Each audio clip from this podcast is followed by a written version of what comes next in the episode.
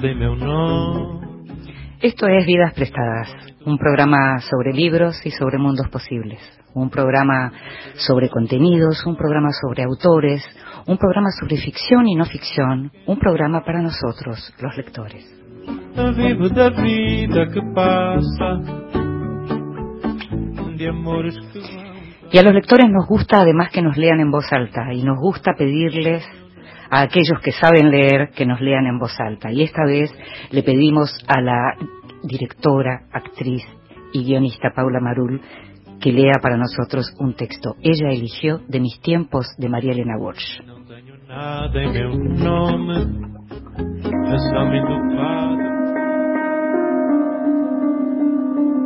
En voz alta.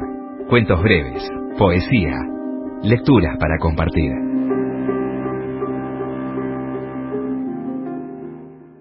En mis tiempos había tiempo. Recuerdo bien que, por ejemplo, la higuera derramaba esparcimiento y una rosa nos duraba mucho más que cualquier empleo. Por otra parte, las siestas se pedían prestadas a la muerte. Quizás el tiempo era como las frutas. Se regalaba a los vecinos después de verlo madurar. Se compartía en las veredas, entre abanicos y señores de sosegada camiseta, mientras parsimoniosamente iban escobas y venían amontonándolo como importante. Y la eternidad, sentadita en su silla de paja, porque sí. Es que era siempre tan temprano y tan segura la abundancia, la inundación de treguas oportunas, que se guardaba el tiempo en los sombreros y un día se lo derrochaba todo en un solo saludo, saludando. Uno viajaba en libro a todas partes y visitaba diferentes ocios, el de al lado, el de enfrente, el de las tías. No se había inventado el maleficio de la prisa, no, de ninguna manera. Los espejos esperaban de sobra que uno peinara su pausado pelo, que uno se terminara de encontrar. El tiempo era un perfume y no venía nadie a medirlo ni a guardarlo en cajas. Los trenes todo lo que hacían era aludirlo en los horarios. Se podía llorar a gusto, porque eran lentos los rincones, o quizás porque había aún macetas donde depositar una lágrima sin que las flores se opusieran, o porque la llovizna hablaba en un idioma sin resentimiento. Todos usaban tiempo y lo perdíamos, cómplices de su lujosa concurrencia, y hasta el hastío era un modo de ser de los balcones que enternecía delicadamente. Creo que todavía queda un poco de tiempo verdadero, pero lejos, pero muy lejos, en algunos patios, refugiado en aljibes. Se queda todavía en niños solos que reinan sobre umbrales y en la lustrada majestad del gato. Supongo, ya no sé, nada sabemos. Tiempo sin ser castigo, yo llegué a conocerlo. Está enterrado en lo más vivo de mi corazón. Después vinieron los relojes. La escuchábamos entonces a Paula Marul, quien junto con su hermana María Marul son las autoras, directoras y actrices de La Pilarcita y Ya no duermo la siesta. Son símbolos del teatro independiente. Gracias. Estás escuchando Vidas Prestadas con Inde Pomeráñez.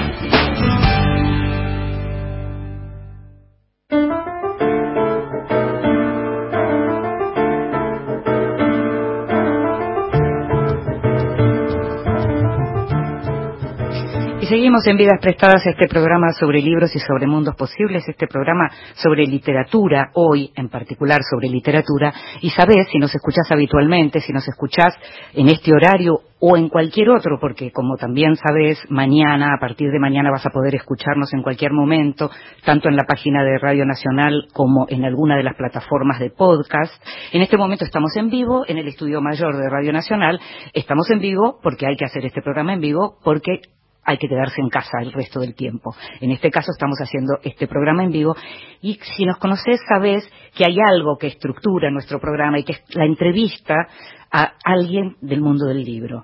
En este caso, te decía, nuestro programa tiene que ver con literatura en particular porque al otro lado del teléfono esta noche nos acompaña Pedro Mairal. Hola Pedro. Hola Inde, ¿cómo estás? Bien, ¿cómo estás? Qué gusto escucharte de nuevo. Igualmente, tanto tiempo y ahora en circunstancias tan raras. Siempre es un placer hablar con vos y le contamos a la gente que nos escucha en todo el país y que escucha este podcast fuera de la Argentina también. Vos también tenés ya hecho un, recorrido fuera de la Argentina también. Pedro Mairal es uno de los grandes escritores argentinos. Es un autor que tiene ya una vasta obra, que le gusta experimentar, que le gusta experimentar con los géneros, dentro de los géneros, fuera de los géneros, fuera de la literatura. Es autor de varias novelas, es autor de varios libros de poemas, de libros de cuentos y en este caso hace relativamente poco tiempo publicó su último libro que es Breves Amores Eternos. Fue conocido en su momento cuando ganó el premio Clarín en el año 98 con Una noche con Sabrina Love y después publicó una serie de novelas que son muy recordadas, como es el caso de Salvatierra, como es el caso del Año del Desierto. Como te decía, tiene sus libros de poemas, tiene libros de poemas que escribió con su nombre otros que escribió sin su nombre y de todo eso vamos a estar hablando ahora. ¿Cómo venís en, estos, en esta larga cuarentena? Pero hablamos cuando más o menos había comenzado. Pero ¿cómo la está llevando ahora? Mira, con altibajos, pero pero hablemos de lo bueno y, y, algo bueno es que no sé, nunca estuve tanto tiempo con, con mis hijos mm. eh, viéndolos así las 24 horas del día, ¿no? Sí, nos pasa, sí, sí. Eh, siempre, viste, eso, llevaba a mi hija al colegio temprano, por ahí vuelvo tarde a la noche, ya, ya está dormida. Eh, que no la vi todo el, todo el día, eh, eso durante la supuesta normalidad, y ahora la veo todo el tiempo y la veo crecer y se le caen los dientes y, y acompaño en todos esos procesos y, y, no sé, es como mucho tiempo con ella y, también con mi hijo Francisco que tiene 19, eh, eh, estamos cocinando y hay cosas positivas de esta cuarentena. Hay momentos que me cuesta mucho, como mm. todo el mundo, pero pero bien, bien. Sabes que leía leía un texto de Isaac Rosa en el diario.es estos días en donde el título ya anunciaba lo que era el texto y decía algo así como, no, no tenés síndrome de la cabaña, lo que no querés es volver a esa vida de mierda. Así se llamaba el texto, que estaba realmente muy bien porque lo que hacía era hincapié en estas cosas que estás mencionando vos, en estos tiempos recuperados, que tiene que ver con el poema de María Elena Walsh que recién escuchábamos en la voz de, Paula Marul, y que es esta idea de volver, de, de solo pensar en volver a la locura en la que estábamos, porque efectivamente estábamos en una locura, lo escribía también Rosa Montero, hay, hay varios autores que están escribiendo sobre cómo volveremos, y vos cómo pensás que volveremos. No sé, por, lo menos eh, yo espero que haya algunas cosas de lo digital que hayan llegado para quedarse. Mm. Me parece que esas reuniones a las que te convocaban en el en el centro para decirte va va bien el proyecto, ¿no? Y que no tenía ningún sentido y te habías comido una hora de transporte público para llegar hasta ahí y y no y no y lo se podría haber hecho por de modo digital perfectamente. Eh, hay cosas que ojalá hayan quedado para quedarse. Eh, estoy dando talleres también eh, por zoom y la verdad que al principio estaba muy muy resistente a eso y funciona muy bien porque comparto pantalla y, corregimos los poemas, ¿viste? Hay algo ahí de, pizarrón, pero pizarrón digital. Sí, le da posibilidades. El otro día escribía, leía algo de Mariano Tenconi, del dramaturgo, que decía que la posibilidad ahora es que haya gente de provincias que se pueda sumar, por ejemplo, de afuera. Además, totalmente ah, ah. eso. Hay gente de Ushuaia, gente de México. Eh, ¿Viste? Hay alguien que está en Ámsterdam entonces, eh, eso me parece muy interesante. Ahora, ¿cómo va a ser volver a la calle? No lo sé, no, no tengo muchas ganas, eh, sobre todo en estas condiciones. Mm.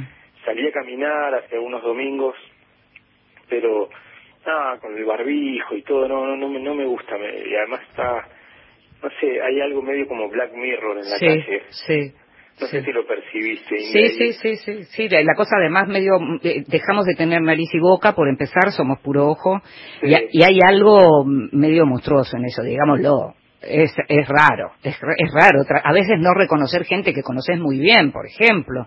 Eso también.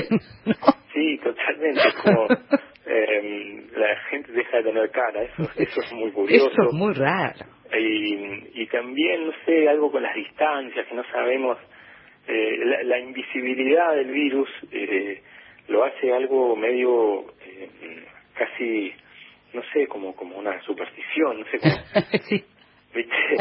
Es, cierto sí sí sí.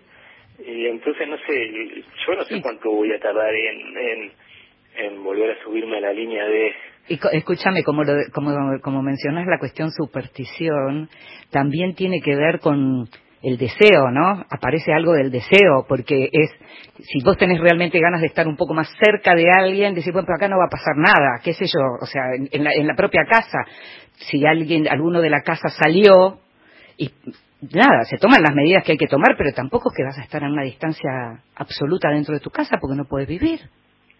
No, por supuesto, no, eso, eh, va, a ser raro. El otro día me, encontré con un amigo eh, acá abajo, eh, y nada, nos hicimos ese saludito estúpido con el codo y fue horrible, la verdad que después nos confesamos los dos eh, que, fue feo, Eh, no, no, no saludarse con afecto y eh, hay algo, no sé, espero que no, no nos volvamos así como nórdicos y, no en ese sentido, por lo menos. Y distantes, no, claro, en el sentido de, lo, de, lo, de la distancia física, afectiva, ¿no? Eh, no sé, vamos a ver, está, digamos, estamos lejos todavía de, una vuelta a, a la, normalidad. Veo que en España empiezan a salir y qué sé yo, acá mm. falta mucho y tenemos que pasar el invierno y y no sé, no sé, no no yo no no no, no veo mucho no no vislumbro el futuro, estoy como metido en la cuarentena para adentro. Y para siempre. Sí, sí, para ver a cuándo para esta esta cuestión. Sí, porque además en el medio no mencionamos una palabra, sí la mencionamos con la cuestión de la superstición, pero la palabra miedo, ¿no? Estamos todos con miedo. Sí, mucho miedo, yo creo que hay un miedo eh, raro, que es un miedo muy angustiante, que es el miedo de que va a venir, va a venir. Mm. Y no lo conocemos, y no sabemos. El contagio va a mm. venir, va a mm. venir, y no y no, no termina de suceder, y entonces es como una amenaza de nuevo invisible se me ocurre, ¿no? Pero es como una amenaza invisible, que, un tsunami que, que va a venir y, y no termina de suceder, por suerte, mm. y, y yo creo que eso provoca mucha angustia, yo creo que la gente está, está bastante angustiada y, y nada, hay gente que tiene que salir igual y, y deambular y, y eso tiene que ser gravísimo, la verdad. Mm. O sea, de cierta manera, estar envolado en cuarentena es como un privilegio. Resulta que la semana pasada lo entrevistamos, así como te estamos entrevistando a vos, em, entrevistamos a tu editor chileno, no sé si tenés muchos, a Matías Rivas. Sí, qué bueno, eh, de, la Universidad de Diego Portales. Exacto, tuvimos una charla preciosa y en donde por supuesto salió la cuestión del tema de la poesía, porque Matías además es un poeta, y en un momento yo le preguntaba si él cuando leía prosa podía reconocer en esa prosa a un o a una poeta. Eh, y, él, decía que sí, o por lo menos a un gran lector de poesía. Él decía, no, sé si necesariamente es un poeta, pero sí me doy cuenta cuando alguien lee poesía. Y justo surgió tu nombre. Y entonces yo te quería preguntar, porque por ejemplo repasaba hoy algo del último libro y veía frases como, me sorprendía la exactitud de su belleza. Vos cuando escribís algo así, ¿Te sale inmediatamente una frase así, esa imagen?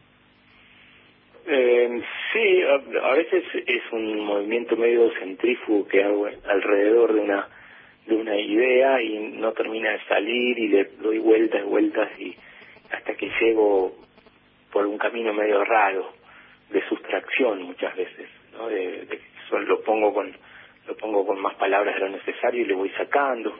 eh, pero eh, sí, y en general hay algo con el trabajo del, lenguaje que, que es propio de la poesía, que, que tiene que ver con cierta precisión verbal, eh, que no te dé lo mismo una, una palabra que otra, claro. eh, como una puntería, no sé bien cómo explicarlo, ¿no?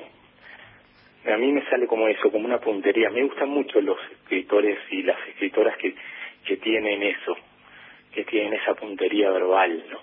Mm. Eh, me, me, me, me fascina, es una... Es, y, y es difícil, a veces es difícil de traducir eso. No siempre se traduce bien. Eh, ¿Decís traducción en sentido literal cuando se traduce a otra lengua? Sí, Ujú. claro, claro, porque tiene que ver a veces con el... Con el propia lengua original, claro. Claro, yo, yo, yo tengo puntería en el manejo del castellano, Mm. pero eso no quiere decir que eso sea bien traducido, ¿no? Borges, por ejemplo, tenía tenía muy buena puntería, pero además eh, conceptualmente era muy claro, entonces eh, cuando algo conceptualmente es muy claro, eh, se traduce bien, porque no es solo que suenan bien las palabras y encontró una palabra una palabra adecuada castellana, sino que además el concepto es clarísimo. Eh, viste cuando dice por ejemplo tomaron un alcohol pendenciero Sí. Está perfecto eso y Mm. eso lo traducís al inglés y, y, y funciona también ¿no? Mm. Eh, porque lo que está haciendo ahí es mostrar que, que la, la, la cosa peleadora que provoca el alcohol estaba parecía estar en el alcohol mismo no Mm. Eh, Pero vos tuviste mala experiencia con la traducción de, de algún concepto que hayas visto después en, en otra lengua que conoces y decís, ay, pero no suena igual, ¿no es así? de mis textos ¿sí? Sí, de tus textos, sí. No, no, no. Bueno, yo, yo lo poco que puedo chequear, ¿no? Porque la- hay traducciones mías hay idiomas que no que no manejo para Claro. nada. Pero mm, en inglés me, me puedo fijar, me puedo fijar un poco en francés, en portugués, en italiano, leyendo medio de oído de estas últimas lenguas que te digo. Sí. Eh, no, no, no son malas experiencias, pero sin duda cambian mucho las cosas. No sé, por ejemplo, en italiano los personajes cuando lo discuten son mucho mejores. Porque, porque los argentinos tendemos a, a tratar de, de ser italianos cuando nos peleamos y nos insultamos. Entonces en Sabrina Lava hay una frase que la abuela en un momento o la hermana le dice Daniel no no te hagas el no te hagas el idiota y en italiano le decía Qué buenísimo. le decía no no falla el cretino era mucho mejor Era una película de Alberto Sordi, te encantaba por eso. Total. Y hay cosas así, en francés sueno hiperclásico. Claro. Sueno como Margarita y Ursenal. y en, en portugués todo suena muy dulce. Claro. eh, muy- Pero tiene que ver con las propias lenguas más allá de uno, me parece, por todo lo que decís, ¿no? Sí, Claro. sí, sí. Entonces eh, se, se meten cosas de las lenguas propias y de- además del trabajo del traductor, ¿no? Mm. Así que no, no sé, yo eh, con las traducciones ayudo en lo que me piden, ¿viste? Y después... Eh, que Es una obra aparte, claro, Sí, porque, claro. porque no, no puedes controlar eso. Claro. Ahora, la vez pasada hablábamos, eh, eh, en una de las entrevistas, estuvimos hablando de algo que, que creo que ni siquiera salió al aire y tenía que ver con esto mismo que estás mencionando en relación a la claridad conceptual y a cierta lengua como más clara, como un castellano, como, un- como una, una lengua argentina eh, y, y- más transparente, ¿no? Y hablábamos bastante de eso y, yo te preguntaba, porque te decía que muchas veces cuando te leo, cuando leo te- textos tuyos, eh, me, me acuerdo de Bioy, me aparece Bioy, te decía, y, y, es- y este Bioy Casares justamente si hay algo que tenía era esto, esa lengua, ese castellano y esa, y esa claridad conceptual que mencionabas recién en Borges. ¿Cómo, ¿Cómo sentís vos que fue, digamos, que llegaste a convertirte en un escritor? ¿Con qué modelos de escritores? Mira, eh, ojalá tenga algo de Bioy en ese sentido. Me parece que, que Bioy tenía oído. Eh, fue de los primeros escritores en poner gente hablando eh, y de una manera creíble, ¿no? Mm. Eh, realmente los diálogos de Bioy son buenos. Él tenía buen oído para, para escuchar. Para, y para la reproducción, claro. Sí, y viste que él, no- yo no sé cómo, cómo hacía, casi da la sensación de que lo grabó a Borges para escribir el, Ah, bueno. el, el Borges. No, ¿no? eso O es algo... Es, tremendo lo de ese libro, es tremendo. prodigioso, Prodigioso, como, sí. como, como el- transcribía, después de que se iba a Borges, transcribía los diálogos. ¿no? Bueno, Que esta es la parte más inquietante de todo, ¿no? Imaginar que se pasó décadas cada vez que se iba Borges escribiendo todo eso. Sí, bueno, el genio de Bioy, eh, digamos, se dio cuenta de que eh, Borges era muy genial y que tenía que registrar eso, ¿no? Sí. Eh, y entonces eh, se tomó el trabajo ese, cada vez que se iba Borges se ponía a él a transcribir las cosas que habían, que habían hablado. Y si te fijas, la dicción de Borges, o sea, la sintaxis de Borges es muy parecida a la manera que hablaba, o sea que es casi como si lo hubiera grabado. Entonces, Bioy tenía mucho oído para, para el habla. Sí, lo que uno piensa también es la obra que tuvo Bioy, porque Bioy tuvo obra propia, o sea, no solo se pasó la vida grabándolo o, digamos, este, reproduciendo la palabra de Borges, sino que además él tuvo su propia obra, ¿no? Sí, totalmente. Eh, sí, eh, a mí me gustan mucho los diarios de Bioy así de los, de los viajes y de los, junta frases. eh, Cuentos también me gustan mucho y, y, algunas novelas, ¿no? Eh, ¿no? No puedo decir que me influyó directamente, porque mm. Por ejemplo, no es un escritor poeta. Claro. para, hablar de lo, de lo que veníamos hablando. sí. Mm, es cierto. Bioy no es nada poeta, no, no mm. tiene como una densidad verbal así. Eh, te, te, acordás frases de él, pero por una cuestión conceptual, no, no porque eh, estén dichos con, dichas con una gracia verbal eh, así como densa. Sí, sí. Eh, y es muy transparente, Bioy, muy cristalino, digamos. Sí, sí. Eh, entonces, eh, a mí la influencia más grande para mí viene de los poetas, ¿no? De, de haber leído a César Vallejo, mm. a Januzzi, mm. eh, y Neruda también, ¿no? Mm. a Olga Orozco, eh, Enrique Molina, y yo creo que de, ahí me viene algo de, de, por ahí la dimensión del, del castellano, ¿no? De lo que yo trato de hacer. Y, Pero a la hora de crear ficción. Y Cortázar, sin duda debe ser el autor que más me tuve que como que sacar de encima mm. después ¿no? de haberlo copiado y, y ojalá Borges y García Márquez eh, sí están ahí están ahí sin duda después escritores norteamericanos no sé una cosa medio Hemingway y Salinger ojalá Sí, en, en, este caso ahí vamos a esto que mencionabas vos antes de la sustracción, ¿no? De digamos esa lengua en donde se saca todo aquello que sea eh, eh, un ornamento adicional, digamos, se deja solo lo indispensable, ¿no? Sí, claro. En, un escritor como Hemingway es interesante esto que hace mostrar aparentemente la superficie mm. eh, y vos como lector adivinás lo que está lo que está sucediendo por debajo. Eh, Chekhov también lo hace muy bien, y es un autor que, que leí también.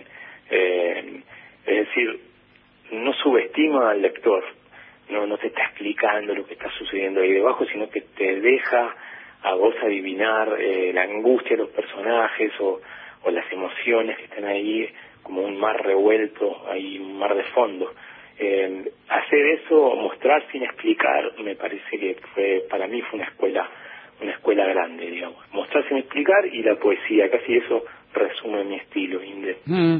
¿Y cuando, en qué momento sabes esto va a ser un cuento, esto va a ser una novela? Tengo una intuición de eso y, y puede fallar, pero en general más o menos sé que eh, en, en general la diferencia es el tratamiento del tiempo, digamos cómo es el tiempo de eso que quiero contar. Mm. Cuando es medio atemporal, es decir, es un gesto, un, una, un momento, o eh, eso parece ser más un poema. Ahora, cuando cuando es una sucesión cronológica de una cadena de sucesos, digamos, eso va a ir para la narrativa. Eh, y, y bueno, más o menos eh, ahora ya sé que, que una idea da para una novela o da para un cuento, mm. pero pero sí puede pasar que un cuento largo termine siendo una novela, una novela corta, eso. ¿Eso te pasó? Y con Sabrina Lar me pasó eso, mm. sin duda, pensé que era un cuento largo y mm. con la uruguaya también, pero la verdad es que para mí el secreto no es pensar desde el género, sino desde esa historia. Vos decís que te pones a escribir sin saber si estás escribiendo, o sea, que, deliberadamente no pensás de entrada si es una novela o un cuento. Yo eh, no me considero muy novelista, Inde, por eso. Ya sé que ah. tengo cuatro novelas, pero no, no me considero muy novelista. Te consideras un narrador. Exacto, sí, y que a veces mis historias salen por poemas o salen como una canción o salen como una crónica, eh, ¿no? Y, y, a veces salen como un cuento una novela, pero me gusta mucho concentrarme, bueno, cómo cuenta esta historia y cómo va, cuántas páginas pide esta historia. Mm. Y me parece un gran error esa cosa de, bueno, de los escritores que tienen una buena idea, pero la estiran a 300 páginas para hacer la novela, mm. y vos te das cuenta que le sobran 150 páginas. Si mm. se hubieran eh, jugado a hacer la novela corta con lo que había que decir y nada más, era mucho más potente. Pero la estiran como un chicle porque porque están atrapados en el, en el formato género novela y, eso debilita la escritura para mí. ¿eh? Mm. Si yo te preguntara en qué fallás, vos, ¿qué te reclamás? ¿En qué fallás? Eh, no sé, por ahí eh, soy disperso, quiero mm. hacer demasiadas cosas. Mm. Eh, quiero hacer demasiadas cosas. Hacer, programa de radio, hacer música, escribir, dar clases, todo, demasiado. Todo, no me alcanzan las horas del día y, y a veces, eh, por eso te decía al principio cuando empezamos a hablar hoy de que, que estoy muy agradecido con, con, la, cuarentena. de, de, estar más tiempo con mis hijos, porque hay días que, que de golpe eh, no sé, o mirá si Instagram, Instagram te dice cuánto tiempo estuviste en Instagram promedio por día. Y un, un día decía 45 minutos por día, ¿no? Sí. Y pensé, pero con mi hija, mm, no sé, no estuve ni 15, ni 15 minutos mm. jugando. Entonces hay algo que está súper mal. Dice que lo que hago mal, sin duda, es administrar mi tiempo eh, y estar enganchado en redes sociales, supongo. Eh, te invito a que escuches música conmigo y seguimos enseguida. Dale, Inde. Gracias. Do you have the time to listen to me whine about nothing and everything all at once? I am one of those melodramatic fools, neurotic to the bone, no doubt about it. Sometimes I give myself the creeps. Sometimes my mind plays tricks on me. It all keeps adding up. I think I'm cracking up. Am I just paranoid? Am I just dumb? Hmm. I went to a string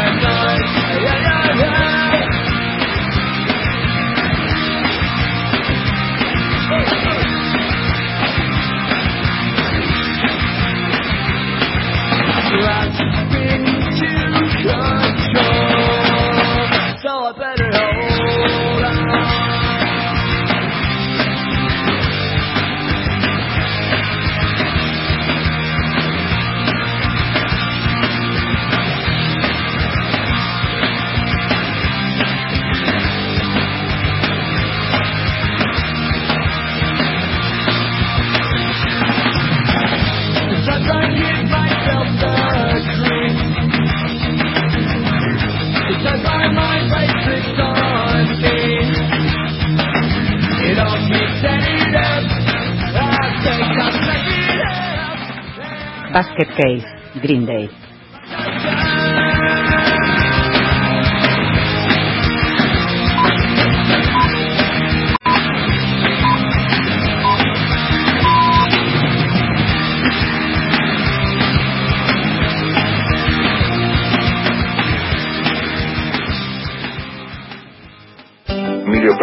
Secretario de Economía Social del Ministerio de Desarrollo de la Nación y además dirigente del Movimiento Evita. Llega el día, Mario Giorgi. Los compañeros que trabajan en la economía popular, eso está frenado, entonces es un recurso que no está llegando al barrio, el Estado está ayudando de distintas maneras, pero la situación es muy difícil. Lunes a viernes, desde las 5 de la mañana. Cuatro millones y medio de compañeros que se autoinventaron el trabajo. Ese trabajo hoy está con mucha dificultad. Por Nacional, la radio pública.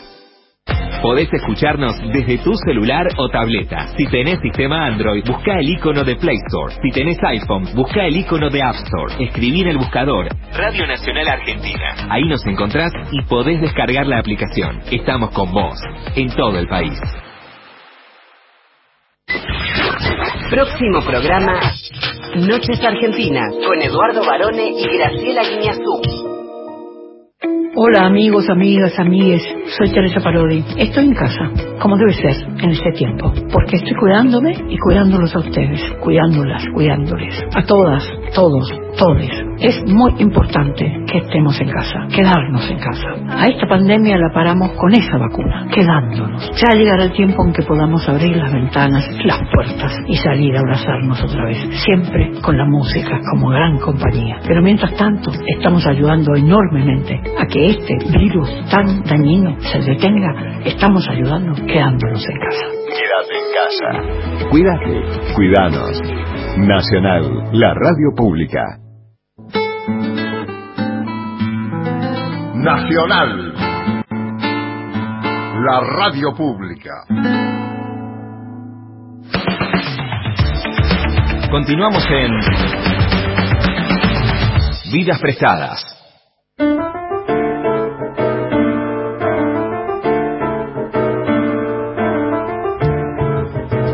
Y seguimos en Vidas Prestadas, este programa sobre libros y sobre mundos posibles. Y hoy hablando con Pedro Mairal, siempre es un placer hablar con Pedro Mairal, cuando es en vivo y en directo y cuando es por teléfono también. Pedro, y hablábamos recién de lo que tiene que ver con cuándo vos intuís que algo va para cuento y algo para novela, y cuándo sabés tengo un libro de cuentos. Ah, qué buena pregunta, Indy. Eh, sí, es raro, porque los libros de cuentos son medio imposibles de planear. Mm, Eh, se van juntando.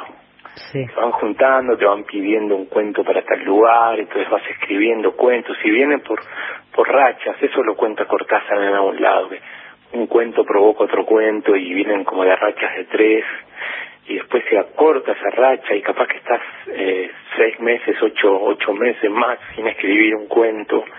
O estás enfrascado en una novela dos años y y entonces los libros de cuentos se van juntando y, y entonces hay un momento en que en que los juntás todos y te fijas si hay un libro ahí porque no necesariamente un juntadero de cuentos A es eso libro. exactamente, a eso voy, sí. entonces eh, De hecho, además, en tu último eh, libro, justamente el- del que estamos hablando, de Breves Amores Eternos, es un libro que tiene cuentos de los últimos tiempos, pero al que se le suma un libro anterior de cuentos.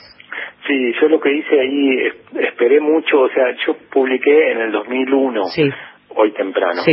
y, y hasta el año pasado, 2019, eh, no volví a publicar cuentos porque no tenía cuentos suficientes y, y tampoco conformaban algo los que tenía. Pero en el 2018 empecé a ver que sí, que había un grupo de cuentos con una temática en común, de, de gente eh, metiéndose en problemas por el amor, digamos, Sí, y que eso conformaba un libro de cuentos. Y entonces ahí eh, es un poco como tomar distancia, ¿viste? Cuando el pintor se aleja de la tela a ver qué, qué hizo. Mm. Eh, tomás un poco de distancia, mirás y decís, "Ah, esto puede ser que sea un libro de cuentos, quizá completás algunas zonas que te parece, ¿no? sí. Eh, quizá falta ir más para un lado o para el otro, eh, para que eso cobre cuerpo, digamos, ¿no? sí. Eh, y entonces ahí hay un libro de cuentos. Eh, Y la idea de sumar hoy temprano, ¿cuál fue en este caso? Y el, el, el libro hoy temprano estaba completamente agotado y se había editado eh, en el 2001 y, y es un libro, es un cuento sobre el que, da, el que le da Sí, título sí. a esa parte Sí. que, mm, que viajó mucho y se dan escuelas y se dan universidades. Era una manera de volver a ponerlo en, en manos de los lectores, digamos. Sí, Mm. claro, porque es un cuento que yo me daba cuenta que estaba circulando en fotocopias y y circulando online y era una lástima. Entonces eh, hicimos una especie de cuentos completos míos Sí. sin ponerle ese nombre Entiendo. porque me suena como a lápida, ¿viste? Todavía falta un poco, ¿eh? Sí, sí, total. Viste eso, esas recopilaciones totales de, de los de los autores de todos Sí, sus sí, cuentos. claro, sí, sí. No, la, no, la antología Mairal. No, claro, no. No tiene. es- espero, espero seguir escribiendo cuentos, eh, pero me interesaba que estuvieran ahí esos dos libros juntos en uno Mm. y que y que en todo caso el lector lo arme a eso.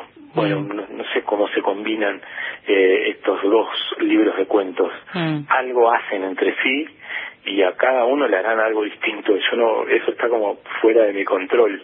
Eh, así que y los puse en ese orden porque está primero el libro nuevo Sí. y segundo el libro ya publicado Sí. Porque es un poco la perspectiva desde, lo- desde donde lo miro yo, ¿no? Sí. Eh, los cuentos de Saer están ordenados desde el más nuevo al más viejo. Eh, él los ordenó así, ¿no?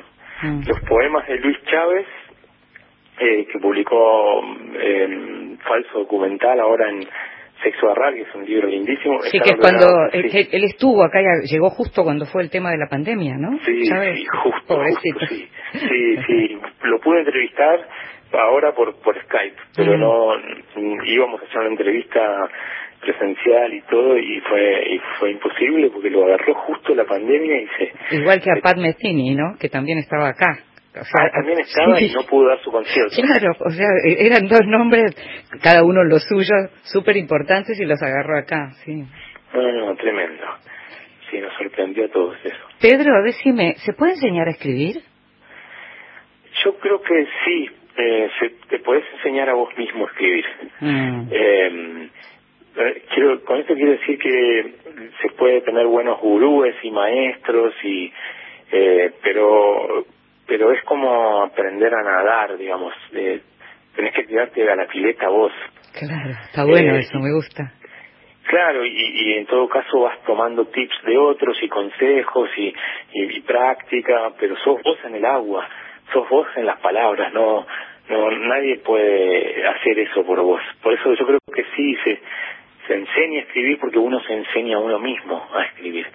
Mm. Eh, yo creo que sí, que, que, y que y es que hace falta nada meterse meterse con las palabras, animarse, bajar la esa eh, esa autoexigencia muy grande que a veces te amordaza, que no te deja no te deja escribir porque sentís que no sos lo suficientemente bueno, ¿no? Mm. Eh, hay una combinación de cosas, de, de animarse a jugar, eh, el juego de la creación, ¿no? Sí. Y animarse a animarse a escribir y tener ganas de hacerlo. Y, y yo creo que ahí uno se enseña a uno mismo. Y, y no termina nunca esa, ese, ense- ese enseñarse a uno mismo. Yo Mm. me sigo enseñando a mí mismo a escribir todo el tiempo. ¿Y lo haces en función de algunas cosas que lees, por ejemplo? Sí, claro, ahora ya leo de una manera mucho más selectiva. Antes leía como todo lo que caía en mis manos. Ahora eh, leo y, y subrayo y es una es una lectura un poco más. Y además estoy más chicato, ¿no? Cuando estás más chicato, la lectura, bueno, me tengo que poner los anteojos. ¿no? Mm. Eh, y hay algo de una lectura, sí, de, de ver cómo bueno, es, eso lo tuve desde el principio, la verdad. Una lectura de un poco como los chicos cuando desarman un juguete para ver para ver cómo está Los resortes, claro. Sí, eso lo sigo haciendo. Le, A ver qué le- le- le buscas el procedimiento siempre cuando lees? Y lo que pasa es que ya con oficio y habiendo Claro, estudiado letras, ya claro. lo... eh, o sea, lo, que- lo que me dio la carrera de letras y que le da a todo el mundo es que te convertís en un buen lector. Claro. Eh, no necesariamente te convertís en, en- en escritor con la carrera de letras, Bueno, sí de, de hecho había profesores en la facultad que te decían, si usted viene acá para ser escritor, se equivocó. Sí, bueno, siempre hay profes que les tiran, les destruyen el alma. Acá les enseñamos a leer, pero si usted quiere ser escritor, es otra Tiene, cosa. tenía razón Sí. ese profe, pero Eh, pero lo que tendría que haber agregado es que nada que se pongan a escribir yo yo vi gente en mi en mi año de facultad que que la carrera de letras les quemó la vocación porque porque claro de golpe te das cuenta que no sos Dostoyevsky y no escribís más pero eh, tenés que tener una vocación fuerte o sea tenés que tener muchas ganas de escribir a pesar de darte cuenta de que no, no, no sos Dostoyevsky, pero sos vos. Pero ¿y la vos? única persona. ¿Y cuándo te diste cuenta vos que eras vos, que en realidad no estabas preparándote para ser escritor en lo aparente? Yo, yo sentí como un, un fuego así interno grande a los a los veintipico. Eh, eh, no sé, había algo como un, un deseo de, de escribir y explorar el lenguaje y, y me parece que cuando yo largué medicina, estaba en ciclo básico y largué medicina y me sentí muy mal con eso. Eh, Pero no y- por vos, ¿o sí?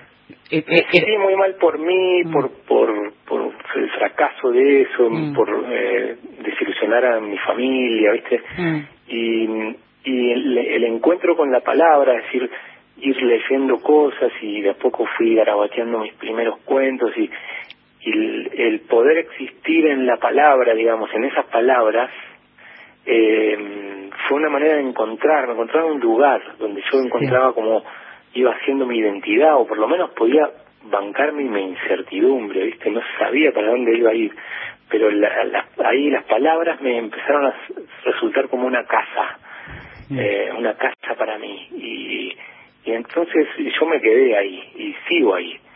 Eh, la palabra para mí es, es, es el lugar donde estoy eh, y mm, donde tengo plenos poderes, digamos. En el resto de las cosas de la vida soy torpe, eh, pero en la palabra soy fuerte. Y entonces eh, yo creo que me di cuenta de eso, pero como algo donde yo me quería quedar. claro, Yo quería estar ahí. claro. Y, en- y entonces, eh, sí, fue fue como un, un rincón en el que me encontré, ¿viste? O, eh, Ahora, cuando, cuando sucedió eso, vos tenías eh, una biblioteca propia, quiero decir, estás hablando de la casa en la que te sentiste cómodo y en la que te seguís sintiendo cómodo, y, y en donde encontraste tu lugar. Cuando llegaste a ese lugar, ya como lector, ¿tenías tu lugar, tenías tu propio espacio como lector? Y tenía, eh, ha- había libros en casa, ¿no? Mm. En casa había, no sé, estaba el, el tomo ese de, de Borges, de publicado en los 60, que era Sí. una, un tomo verde. El verde, sí, yo, tengo ese. Sí.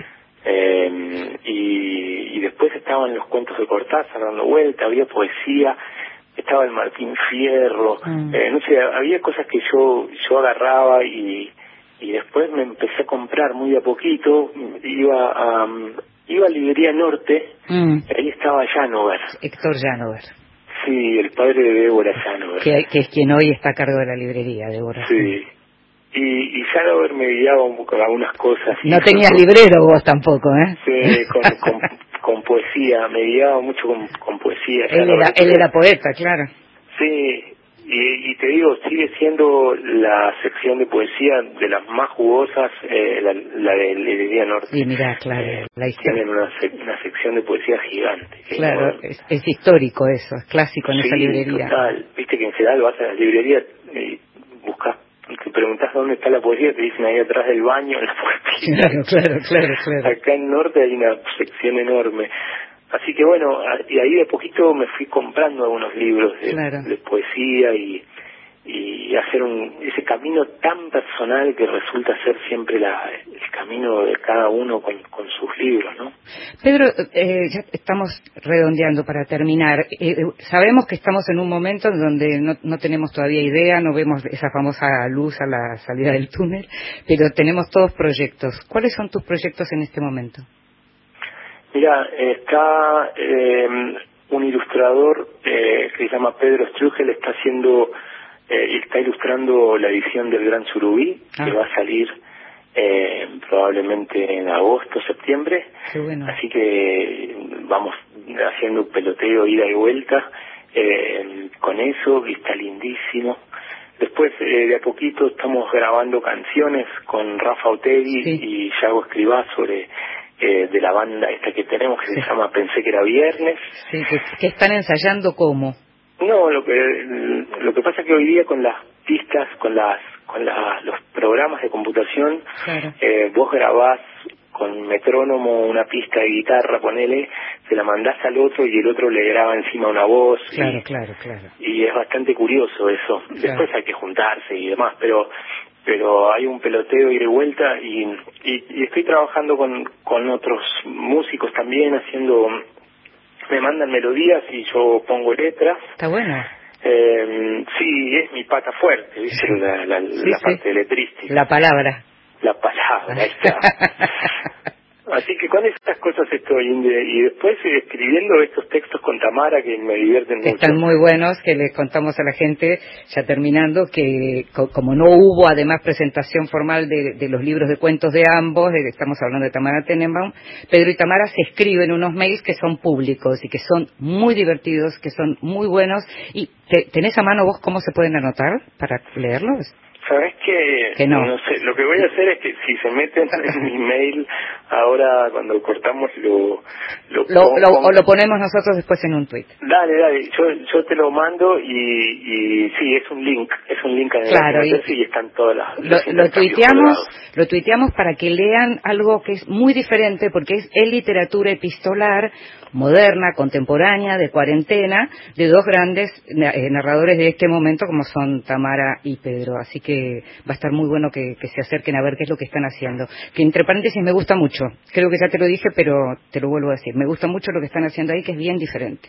Qué bueno, Inde, me alegra mucho. Bueno, Pedro, te agradezco muchísimo, te agradecemos mucho eh, los domingos a la noche, el lunes en la madrugada, este, estar charlando por radio no es lo que uno hace siempre, así que te agradecemos mucho que nos hayas concedido este rato y nos seguimos escuchando y viendo y leyendo.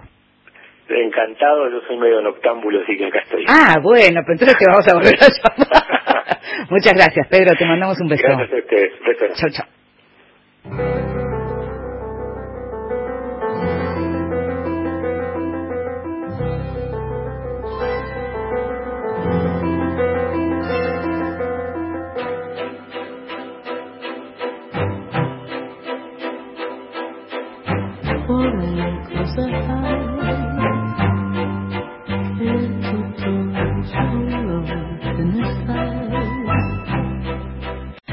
sole e alto splendigia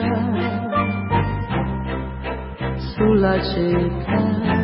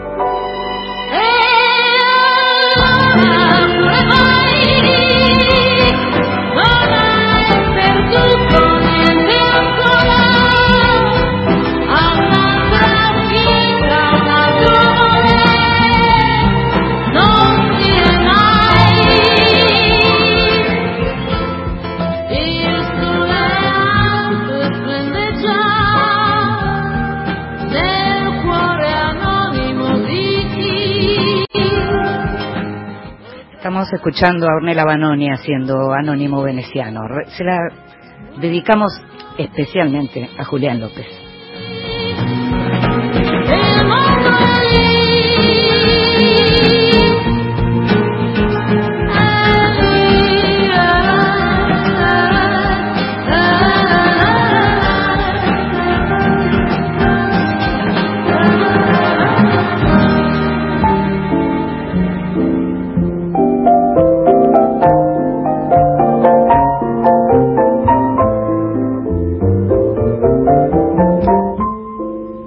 De Luz. Grandes lectores nos cuentan qué están leyendo.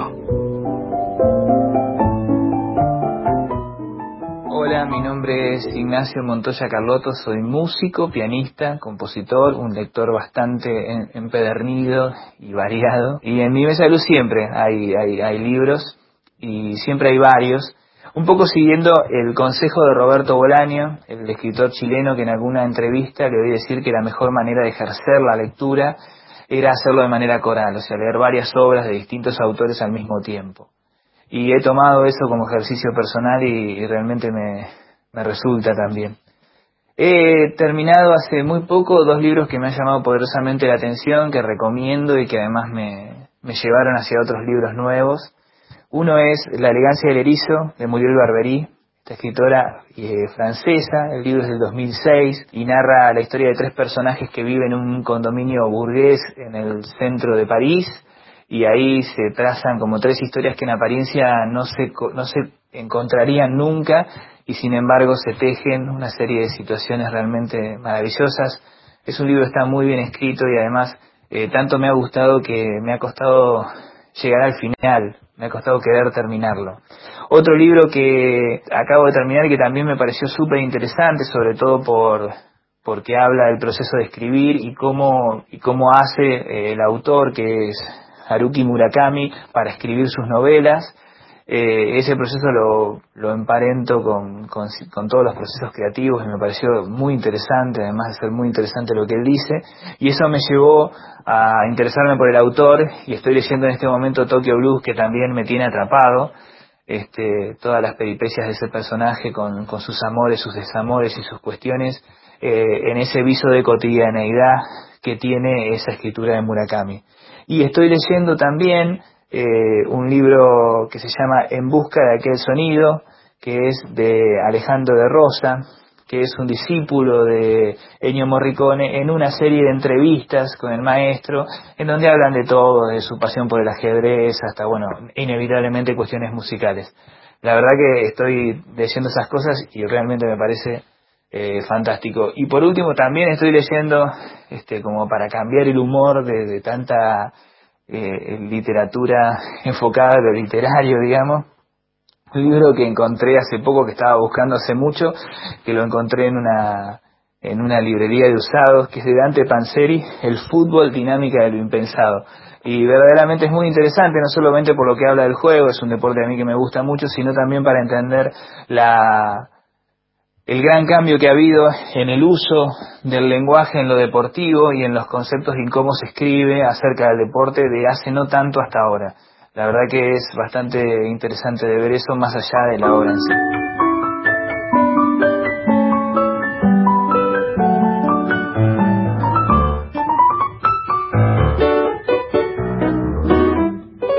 Y esto que estamos escuchando es Boedo de Julio De Caro y Dante Lingera y está en el nuevo disco de Ignacio Montoya Carlotto que recién escuchábamos que efectivamente es un gran lector. El nuevo disco se llama Tango y está grabado en formato de dúo con Daniel Rodríguez en guitarra y con la participación de Guillermo Chiodi en voz. Esto es Boedo, pero también está Palomita Blanca, Silbando, Garúa, Afiches, entre otros.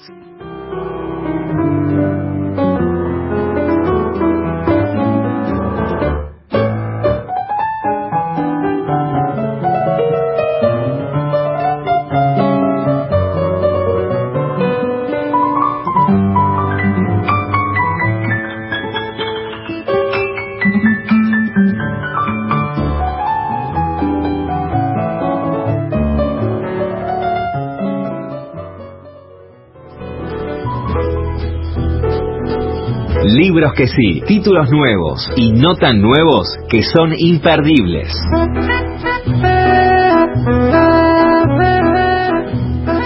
Me gustan mucho y por distintos motivos los dos libros de los que te quiero hablar ahora en este ratito de libros que sí. El primero es la reedición de una novela que salió en el año 93, que ganó una edición del Premio Planeta.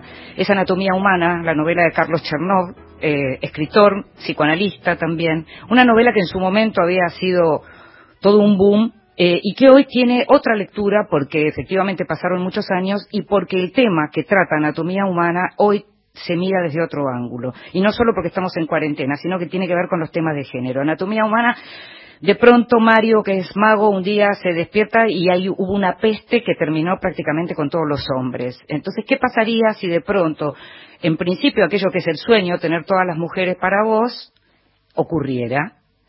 ¿Qué pasaría si de pronto eso terminara siendo completamente lo contrario de lo que te imaginabas y se convirtiera en una pesadilla? Porque al ser vos uno de los pocos hombres que pueden dar todavía lo que esas mujeres están necesitando, te terminas convirtiendo en un objeto sexual. Eso cuenta más o menos así brevemente anatomía humana, que lo que va mostrando es en qué se convierten esas mujeres, esa masculinización, si se quiere, en el sentido más de, de, de, patriarcado de las mujeres, cómo el semen pasa a ser una especie de patrón oro, ¿no? Eh, y la sensación de también de pronto ser violado. Bueno, todo eso está en esta novela que se lee realmente muy bien, ya ocurría en su momento y hoy sigue teniendo eh, muchísima vigencia. Anatomía Humana de Carlos Chernov, publicado por Interzona. Y después, un libro que también tiene unos años, pero recién ahora se traduce al castellano, una guía sobre el arte de perderse, se tradujo, la tradujo la editorial Fiordo, de Rebeca Solnit. Hablamos de Rebeca Solnit hace unos meses, cuando te recomendé su libro Los hombres me dicen cosas, o eh, no me acuerdo exactamente cómo era el título, pero es ella la, la creadora de algún modo de, de la palabra mansplaining.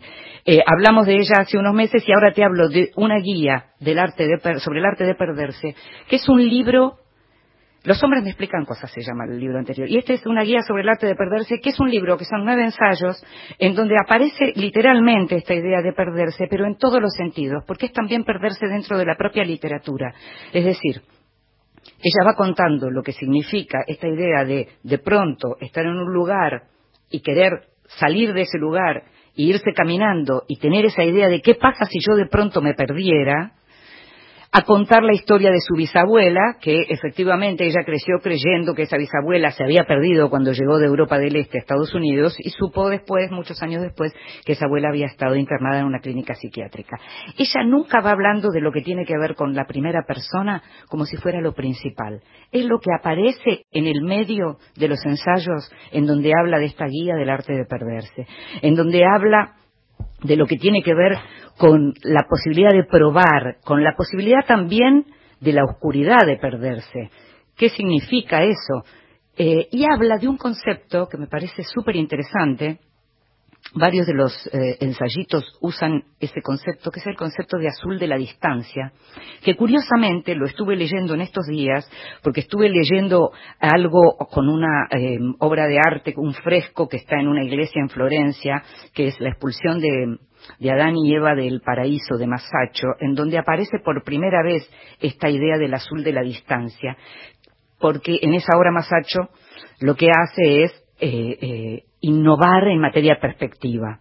Bueno, Rebeca Solnit habla del tema del azul de la distancia, que es esa idea de lo que nosotros vemos cuando estamos afuera, y es justamente esa idea del azul del horizonte, el azul de la montaña, es ese azul que sigue estando en general en la pintura y es ese azul que está también en nuestra vida, que es aquello hacia lo que podemos ir, a veces nos animamos a ir y a veces no vamos.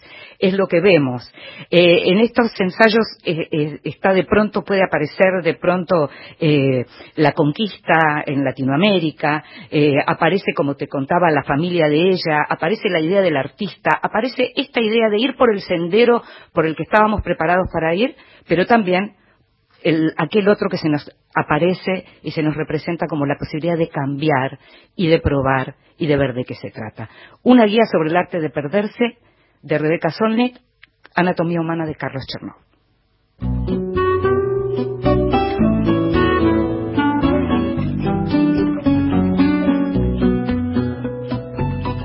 Y llegamos al final de Vidas Prestadas, programa sobre libros y mundos posibles. En la operación técnica estuvieron Horacio Prado y Gabriel Ceni. En la producción, consiguiendo todo y mucho más, como siempre, Gustavo Kogan.